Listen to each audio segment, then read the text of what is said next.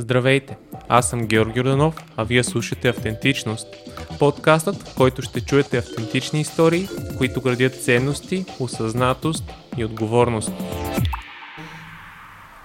И почваме. Здрасти. Здрасти, Яги. Радвам се, че пак ще записваме днес епизод. Миналия път така доста, доста готини отзиви чух. Много, много готино се получи и аз много се изкефих на, на разговора, който проведохме. И на мен беше много приятно и още, ти, още веднъж ти благодаря, че пак ме покани.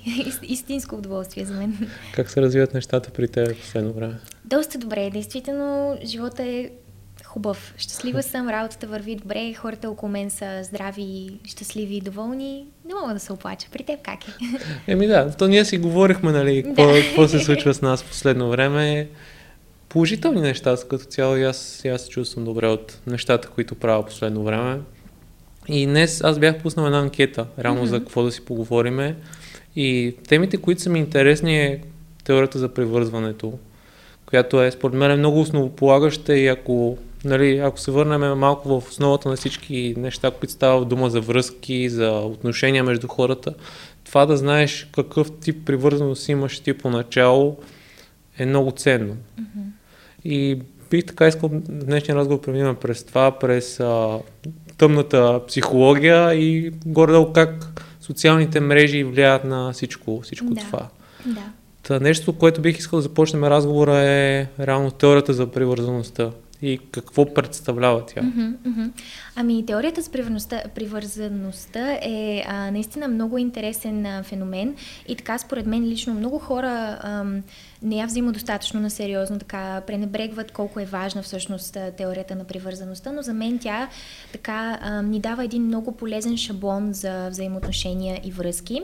А, като цяло, нали, ам, не, не бих казала основоположничката, но така човека, който е допринесъл много за теорията на привързаността е, а, мисля, че се казваше Мери Ейнсворт. А, започва така проучването през 50-те, 70-те години се развива още повече и така нататък. Добавят се и други, а, други професионалисти към проучването на този проблем и така всъщност успяват да дефинират какво е теорията на привързаността, което като цяло, нали, ако трябва да го обясним с едно изречение, а, взаимоотношенията, които е поддържаме с нашите родители или хората, които се грижат за нас, когато сме малки деца, те полагат основите на отношенията, които ще имаме след това. Така един шаблон, бихме могли да го наречем. А, той, разбира се, е променлив. А, не е нещо постоянно. Така много хора, критиката, която получава тази теория, нали, как така как така поставят основите и аз после се едно нямам избор. Има, има избор, всеки има избор, да. всеки може да го промени. Даже ще ви разкажа така ам, две интересни истории, но да, нали, реално погледнато, когато сме деца, особено първата година на нашия живот, ние не можем главата да си държим изправени сами, нали, камо ли да, да полагаме някакви други грижи за себе си и затова реално сме супер зависими от хората в живота ни. И да речем, ако те не присъстват много, ако не са много отговорни с нас, ако са непостоянни, волатилни в емоциите си, ако не ни позволява да изразяваме своите емоции, своите нужди, така може да се получи една малко а, неприятна ситуация, която след това, нали, с малко работа все пак може да се подобри. А, но да, за мен лично привързването е текстурата на връзките, защото без текстур, текстурата не само на връзките, ами като цяло на живота, защото без привързването, което ни позволява така да осъществим една, една здравословна връзка с един човек и нали, в последствие евентуално да създадем живот заедно, живот няма, реално погледнато, така че за мен е привързването е нещо супер важно.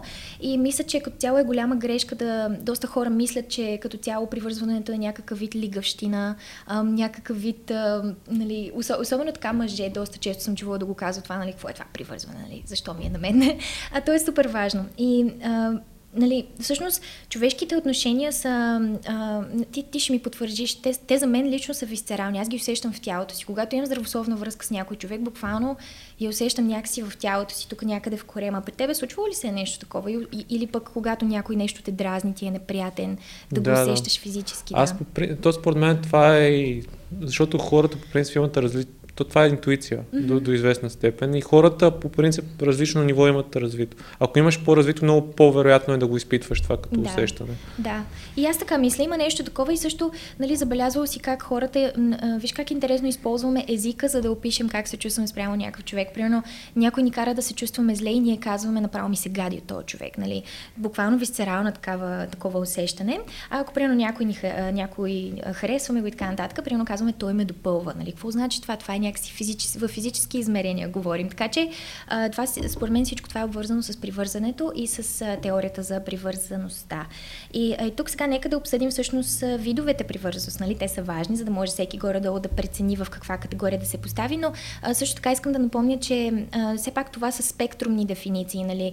Не е задължително човек да попада в една категория ексклюзивно, те се променят през, през годините. Човек може да е сигурно, сигурно привързан в работата и да е, примерно, амбивалентно привързан в личните си отношения, така че а, нюансно е. Това се опитвам да кажа, за да не се приема като крайност.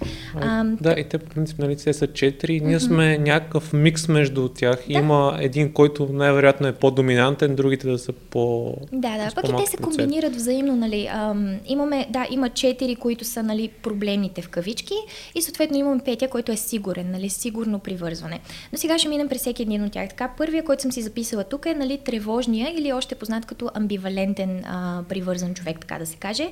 И това е някой, който в отношенията си, особено в романтични, така се чувства доста зависим от своя партньор, чувства се доста несигурен, а, получава от тях много валидация, много внимание. Ако примерно тази валидация, това внимание спре за секунда, нали, както се случва често, не можем нон-стоп да обръщаме внимание на хората около нас. И този човек веднага изпада в състояние на тревоги, понякога на параноя. А, много често срещам тези хора, когато не са обвързани и когато говорят за, за каква връзка биха искали да имат. А, е много характерно говорят, сякаш говорят за една фантазия. Те описват нещо, което звучи твърде нереалистично, твърде идеалистично, твърде някакси вау. И, и по този начин така можеш горе-долу да съставиш хипотеза за това дали този човек е привързан сигурно или малко по-тревожен. А, така, следващия е страхуващ се. Това е човек, който така има желание да бъде във връзка, но е изключително така изплашен да не бъде изоставен. Това дълго, дълги години беше моя стил на привързване. Mm-hmm. И обикновено тези хора се характеризират с една такава непредвидимост. Примерно харесват някой, ако в момента, в който този човек им отвърне на чувствата и те са такива, не, не, аз си тръгвам, вече не искам да съм тук. Просто са непостоянни. Хем са вътре, хем са навън, има малко студено и топло при тях, така че това е начина по който можем да, това, да ги кои са, а, това амбивалентните или това страхуващи? Страхуващи, страхуващи. се, да. да. А, след това имаме избягващи се, а, избягващи, не избягващи се. А, това са хора, които накратко така ам, искат връзка, но пък намират косури на всеки. А, никой не е достатъчно добър за тях и съответно той е като някакъв вид такова пророчество, което само се сбъдва, защото ти ако търсиш негативите, ще ги намериш. И обикновено тия хора действително винаги намират някакъв много сериозен негатив в а, хората, с които се срещат и така доста ценят своята независимост. Нали? Ако са необвързани, ще чуеш много от тях да повтарят думата независимост. Просто при тях е вид някакъв, а, получават, чувстват се по-добре, когато, когато говорят за своята независимост. Ам, до тук нещо да, да добавиш? Да, а по-скоро а, малко по-рано, преди да влезем в типовете нещо, което каза, че нали, мъжете не го възприемат. А реално то това е фундамент, смисъл ти, то привързването е ти и да не го искаш, ти се Абсолютно, привързваш към, да, да. към някой или нещо. Или... Да. И няма То наистина как... е есенцията на, на живота. И а, има, примерно, специалисти, които аз задължително вкарвам работа с а, теория на привързване в, а, в моята лична практика, но знам, че има хора, които на нея базират цялата си практика. Така че мисля, че зависи от човека, но аз наистина смятам, че е изключително важно. А, не знам, твоя опит какъв е с, с теорията? Ми, честно и моят терапевт от един известен етап ми не сме задълбавали mm-hmm. много, но ми е казал реално какво, какъв тип съм в един етап и аз бях окей. Okay. И прочетох после тази книга на, на Болби, mm-hmm. Стабилната основа, която така ми даде някакъв повече контекст и колко разбрах, разбрах повече неща за себе си. Според yeah. мен това е едно от едно от важните неща да се говори по тази тема, mm-hmm. защото ти можеш да извлечеш много за себе си като стоеност и като информация. Това е да. като всяко друго умение, всяко друго познание. Абсолютно съм съгласна, да. И даже много се радвам, че въобще не бях забелязала тази книга, но а, нали, Болби е един от хората, които така доста е допринесъл за, за проучванията главно. И сега се малко ще разкажа на едно от, един от неговите експерименти. Много интересен експеримент. Така че, а, да, напълно съм съгласна. А ако не е тайна, какъв беше твоя стил, когато а, го дефинирахте? Чакай да се сета. Мисля, че беше отбягващ. Отбягващ, да. Отбягващ, да. че аз мисля се дистанцирам много да, от хората. Да, то действително и, е така. И това, което го каза, и, има го и този елемент за независимост зависимост, че е mm-hmm. моята свобода и Да. всичко това, Да. това го имаше при мен. Да. Да, при мене беше а, тревожен избягващ. Те понякога могат да се стакнат така, нали? Аха. А, тоест, нали, хем характеристиките на това, че се чувствам супер несигурна, супер стресирана, супер параноична и така нататък, но също времено пък избирам хора подсъзнателно, които знам, че не са за мен. И по този начин избягвах. То беше малко парадоксално, нали? Но да, всеки, всеки може сам да си го навържи в Да, контекста то на това по живота. принцип и в нали, от транзакционния анализ, то нали, там идват сценария. Да. Ти постоянно, за да си затвърдиш вярванията, които имаш за себе си, Абсолютно. харесваш такива хора, които ти затвърдат точно, това. Точно, точно, точно. И да. Да, да интересно е наистина. И само да довършим тук двата типа и вече ще, ще Да. преминем към а, раз, разкази. А, нали, имаме също отхвърлящ, нали, човек, който тотално се опитва да, да отхвърли нуждата от а, близост, от привързване. А, при тия хора ще ги чуеш как казват, нали, бе, за какво са ми на мене връзки, тук имам кариера да града, имам да се забавлявам, да купонясвам и така нататък. Просто при тях има едно генерално отхвърляне, нали. Ако при избягващите има желание за такова нещо, но са такива, не са много, не са много окей, тези тотално не искат, просто такива не, не, не. И обикновено това е нали, съвсем нормално, особено ако човек, примерно, тук що е приключил травматична връзка, шансът да се чувства така е много сериозен. Така че, в смисъл много голям. Така че не е нещо, не е нещо страшно, но просто е нещо, на което да се обърне внимание. И вече нали, имаме сигурен Бих казала, нали, по мои лични сметки и наблюдения, че супер, супер малко хора са сигурно привързани. Просто защото това са хора, които са нали, любящи, щедри, всеудайни във връзките си, разполагат с достатъчно самочувствие, че ако нещо лошо се случи с тази връзка, те да не се почувстват сякаш им липсва крайник.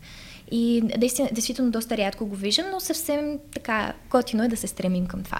Да, то това е като някакъв по-скоро идеал, който малко хора го имат в, в нашото ежедневие. Да, да, така е наистина. Това е като нали, малко странично само да добавя а, теорията на любовта. Не знам дали си я срещал. Не, Някой път съм. може да си поговорим с нея.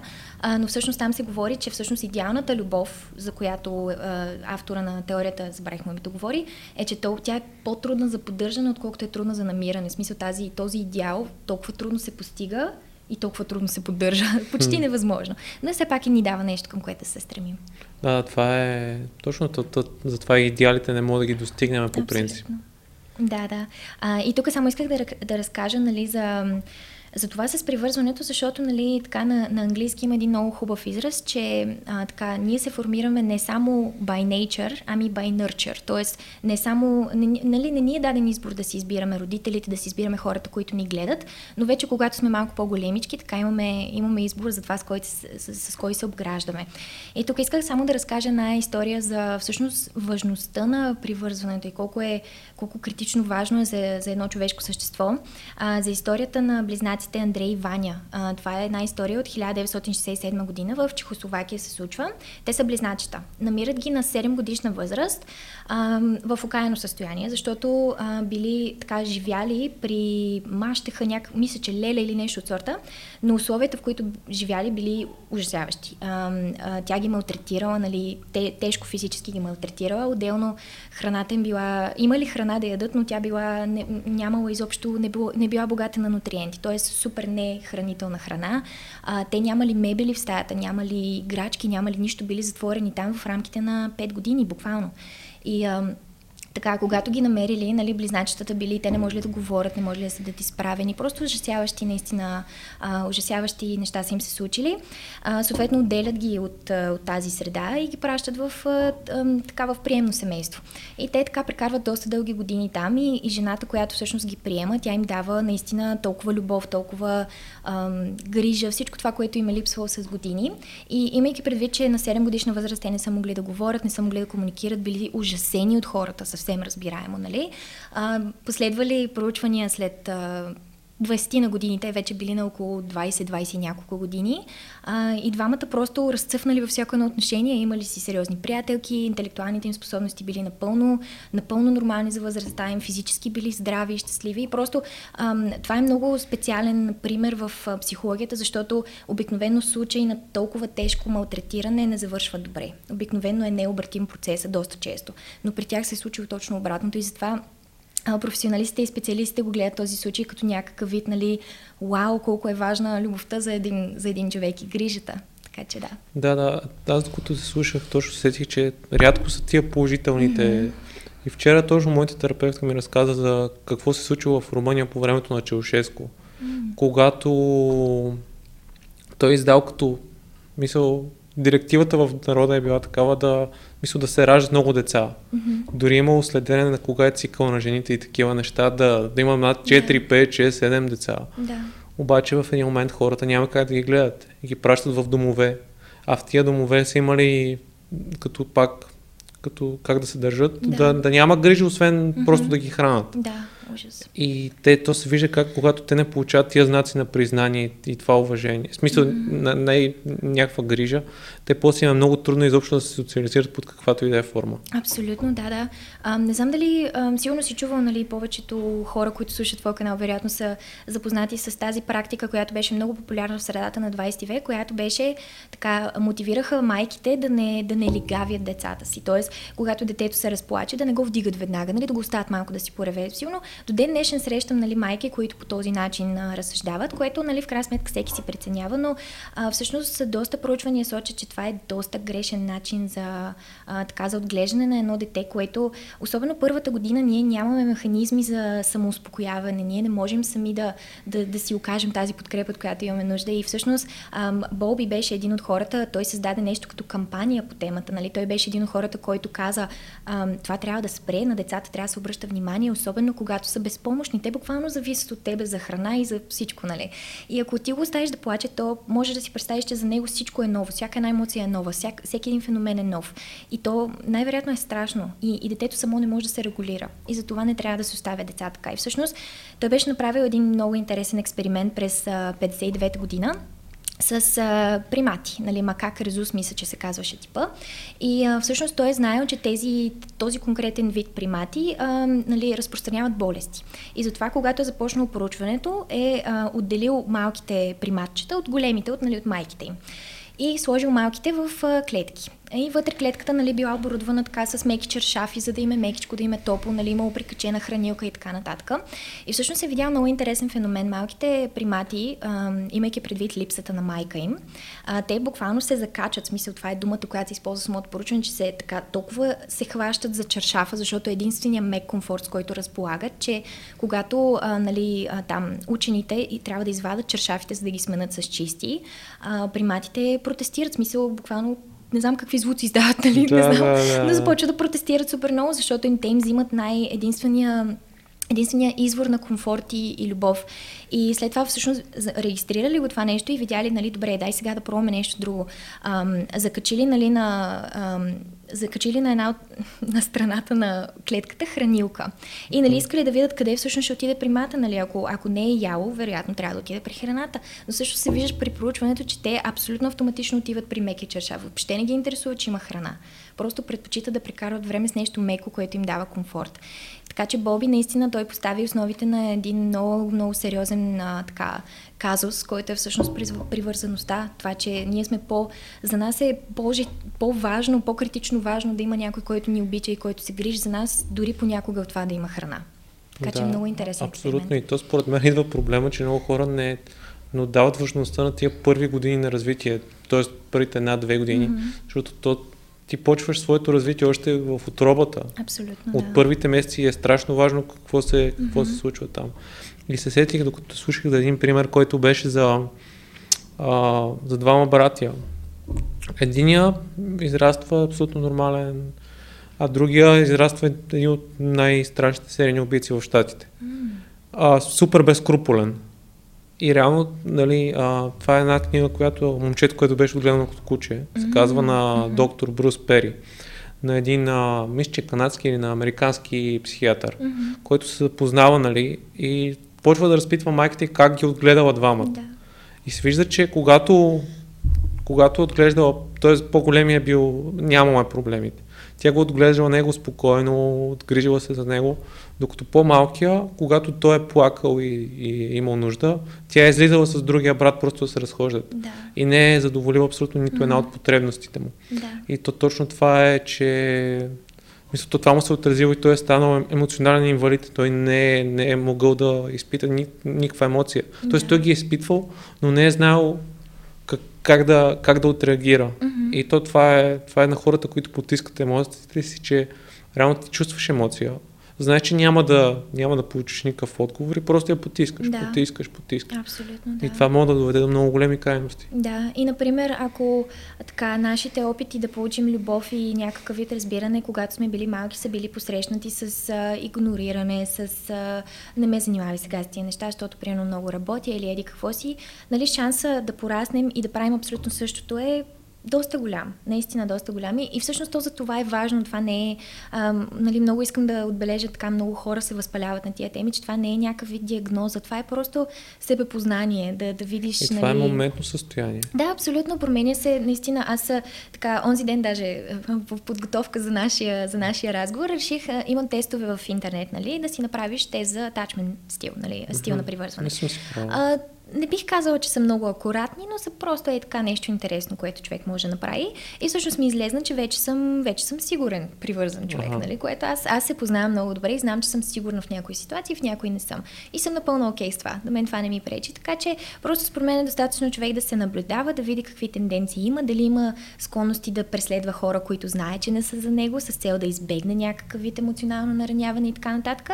И просто да си ги следи тия неща, според мен е много полезно. Е, да, но според мен то този процес да, да разбереш кога го правиш е доста труден. О, със сигурност, да. Да. То това е в основата, защото не е приятно, в смисъл. Да, да, да. Трябва да си признаеш, че нещо, което е част от теб в момента не е наред. Така е. И има да. нужда да го промениш, Мгм. ама тази промяна не е от най-приятните неща. Да, да. И разбира се, препоръчвам, ако човек е тръгнал на това пътешествие, на тази промяна и себепознание, а, да го прави все пак с някого, защото е съвсем... Едно е когато всичко е в главата ти и вътре в тебе, съвсем различно е когато някой може да ти помогне да го разшифроваш. И, и ние затова с теб сме стигнали до това заключение, защото сме имали някой, който да ни помогне. Така, че- ти, ти ли си минал през път с терапевт или някой Да. близък човек до теб? Ходила съм, ходила съм при няколко различни нали, терапевта. Отделно така имах много а, близък човек, който е така доста запознат с тези неща, който много ми помагаше.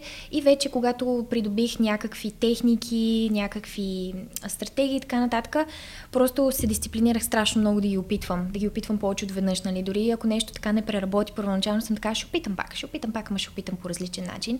И така бих казала, че комбинация от лична дисциплина и нали, воля а, и помощ от другите хора. Да, да, определено, определено е добре да, да разчиташ на другите хора, но то пък това понякога е много трудно на хората, които, особено и за моят тип, нали, който е после се дистанцираш. Мгм. Тоест ти за да поискаш помощ трябва да, да, Да. развиеш някакво отношение на близост, Да. което поначало прави процеса малко Наистина, по-труден. да. Мисля, че първата стъпка е буквално човек да преглътне, че нали, достигнал е момент, в който... При, при мен беше така. Аз, аз доста дълги години, а, понеже имах а, посредством нали, травма и нали знаеш как е, бях развила такова едно усещане за свръхнезависимост. И, и това не ми позволяваше да искам помощ, не ми позволяваше да кажа, когато нещо не е наред. Аз просто бях готова с всичко да се справя сама. И така достигнах един момент, в който точката на пречупване беше буквално чух собствения си глас в главата ми, който каза, аз повече от тук сама не мога, нали, имам нужда от помощ. И тогава всъщност се обърнах към а, а, терапевт, след това се обърнах към човека, който ми помогна допълнително, нали, семейството ми. Така ми се наложи да, да, да обясна точно какво се случва, точно защото, както ти каза, нали, ако човек е, има склонност да избягва такива неща, ще е много трудно да, да каже за какво става въпрос. И тъй като аз имам тази склонност, ми се наложи така да кажа на моето семейство така и така, това се случва, имаме еди си проблем, опитвам се да се справя с него, от вас мога да очаквам нали, това и това, но не, не искам да ви нагървам по никакъв начин. Така че да, наложи се малко нали, да, да, престру- да спре, преструктурирам, нали, да, да говоря с този и онзи, нали, да се поставям в некомфортни ситуации, но ето, че работи. Да, да, то със сигурност, със сигурност работи, но отнема време докато стигнеш до това. Да, на мен ми отне около така, две години ежедневно. Постоянно си, Постоянно, ти си, си се да. фокусира върху това. Ами Да, да, даже моя, моя приятел, ние живеем заедно и той така виждаме, вижда какво прави всеки Божи ден и те са едни и същи неща общо взето. И аз съм буквално малко фанатична на темата, но за мен е важно, защото нали, от личностното ми развитие все пак зависи всичко. Работата ми също е свързана с това. Трябва да съм много внимателна и много концентрирана и той доста често такъв, нали, просто казва, вау, ти си супер дисциплиниран човек и ам, нали, аз такава радвам се, че такава оценка получавам, но също време знам колко ми е коствало, за да стана такава. Просто знам колко усилия изисква и не е лесно. Наистина не е лесно. Да, защото лесно може да се върнеш в този модел. Мгм. И то точно това е, според мен е важно, когато си открил някаква рутина за себе си, да я следваш Да. постоянно. абсолютно. И тук според мен е много важно, ако имаш някои хора, които са ти помогнали, и терапевт, с който да работиш, да това да го направиш по-дългосрочен процес, О, да. за да може да, да влезете по-в дълбочина. Абсолютно съм съгласна, да. В моята, така, в моята работа, тъй като нали, ти все пак а, а, така си запознат с тези неща, всеки, всеки специалист има негов стил, всеки специализира в някакъв конкретен тип психология и така нататък. И в, в моя тип работа, начина по който така съм си избрала да се случват нещата, е, че а, искам максимално бързо да предоставя на хората, с които работя, а, техниките, стратегиите, начина на мислене, да ще го упражняваме заедно колкото време има, но от един момент нататък, нали, аз се надявам, че човека да е напълно автономен с всичко, което съм му дала, за да може да продължи и без мен. И съответно, нали, ако има нужда от мен, може да се върне за нещо, но за мен е много по-добре да го оборудвам с всички тези неща, които така или иначе съм опитала и знам, че работят, и след това да, да го пусна, когато той е готов, разбира се. От всички тези типове, които казахме, само този, който е стабилната връзка, има само той ли е автономен? М, много добър въпрос. Аз бих казала, че действително зависи, зависи от контекста, защото нали, така, виждам, доста често ми се случва да работя с хора, които в работата са перфектни. Чувстват се изключително добре, уверени, са, справят се чудесно, с приятелите така, с колеги са така и всичко е наред. Обаче в момента, в който стане въпрос за романтични взаимоотношения, нещо не е наред. И винаги с тия хора така поглеждаме назад и намираме една тенденция. Винаги виждаме, че ако чуеш някой да казва, все едно, все едно се срещам с един и същи човек в различно тяло. Автоматично знаеш, че нещо с стила му не е наред, с стила му на привързване не е наред. Нещо не е, нещо не е както трябва и започваме там да ровим съответно. Така че не бих казала, нали, че само сигурния е автономен. Смятам, че всеки един от тях може да бъде автономен, просто в различен контекст, може би. И в какъв, т.е. в какъв контекст? Например, а, аз го хам от тази гледна точка на по-скоро, че всички други, т.е ти го каза малко по-рано. Сигурният, дори когато е сам, се усеща сигурен. Да, да. Dокато всеки един от другите, дори този, който е аз съм самостоятелен, аз искам mm-hmm. независимо, има една част, да. частичка от съзнанието му, която казва нещо не е наред с мен и затова да. не се случва. Да, да. От, от тази гледна точка го казвам. Да, разбрахте. А, според мен другите, дори когато се чувстват сигурни, може би нещо отвътре ги гложди, може би нещо отвътре не е, не е точно както трябва да бъде. Но разбира се, човека трябва да си каже сам. Да, да, и, то, да. и тук вече пак има момента на работата. Да, абсолютно. Много, трябва много автентично и с готовност да, да понесеш нали, няколко метафорични шамара от самия себе си, защото, както ти каза, наистина не е приятно да трябва да седнеш и да се конфронтираш с нещо, което е част от тебе, което обаче не работи много ефективно за начина, който искаш да водиш и да трябва да го разрешиш. Това е трудно, наистина. Да, и според мен е един от основните ти го каза, ако повтаряш едно и също поведение, най-вероятно имаш проблем с mm-hmm. типа на привързаност, да. който имаш към момента. Да, да. Особено ако, приемно, ако се опитваш да избегнеш конкретен резултат, но като някакъв вид уловка винаги стигаш до него, автоматично знаеш, че има някакъв вид травма, нещо, което не е разрешено, нещо, което трябва да бъде издълбано, нали, да те заболи малко дори докато го правиш този момент, този процес, но в последствие можеш да го разрешиш. Нали? Ти в твоята практика и индивидуална и с себе си, като си работил и с други хора, как е по-вероятно това да се случи? Когато отидеш при терапевт и почнеш да ги обсъждате или сам да стигнеш до някакво заключение? Ами, мисля, че много зависи, нали, ам, Зависи от няколко неща. Например, ако, ам, според мен, ако човек притежава вътрешен локс на контрол, което вероятно си го срещал тук да. в някоя книга, да, ам, това, това са хора, които са много, те сами могат да създадат своята система, своята дисциплина, своята структура и така нататък. Нали? Достатъчно способни са сами да си създават тези, тези състояния, докато хора, примерно с външен локс на контрол, според мен би им, би им било една идея по-трудно. И особено вече, ако го комбинираш с ам, тип характер, ам, екстроверсия, интроверсия и така нататък. В смисъл, според мен може да се получи много, много конкретен тип човек. И наистина много зависи, но а, определено когато седнеш и изкараш това, което си мислиш от себе си, го вербализираш на някой друг човек, който нали, желателно е да разбира какво прави, мисля, че нещата се получават много добре. Смятам, че може и сам, но според мен ще стане по-бавно. Да, и тук нещо много важно ти, което каза, е, че това е един от компонентите. Да. Тоест, дори когато, да, мисля, дори когато разбереш, стигнал до някакъв тип привързаност, това е част от, от много елементи в твоята да. личност. И с времето, когато го промениш, ти ще го правиш това, обаче има и други неща, над които mm-hmm. е нужно да се работи. Да, абсолютно да. Сигурно си срещал за триадата на Бек, а, нали, триадата с... А, а, трите компонента са, нали, аз, ти самия, следващия компонент е нали, света и третия компонент е бъдещето. И те си взаимодействат. Тоест, идеята ти за самия теб ще взаимодейства с идеята ти за света, какви са хората, нали, дали хората са лоши или хората са добри. И съответно това ще взаимодейства на, с бъдещето. Каква е идеята ти за бъдещето? Изобщо бъдещето светло ли е или е тъмно? Така че, примерно, това е само едно от нещата, които може да разглежда човек. Нали? Какво мислиш за света, какво мислиш за себе си, какво мислиш за хората. Така че е наистина много комплексно.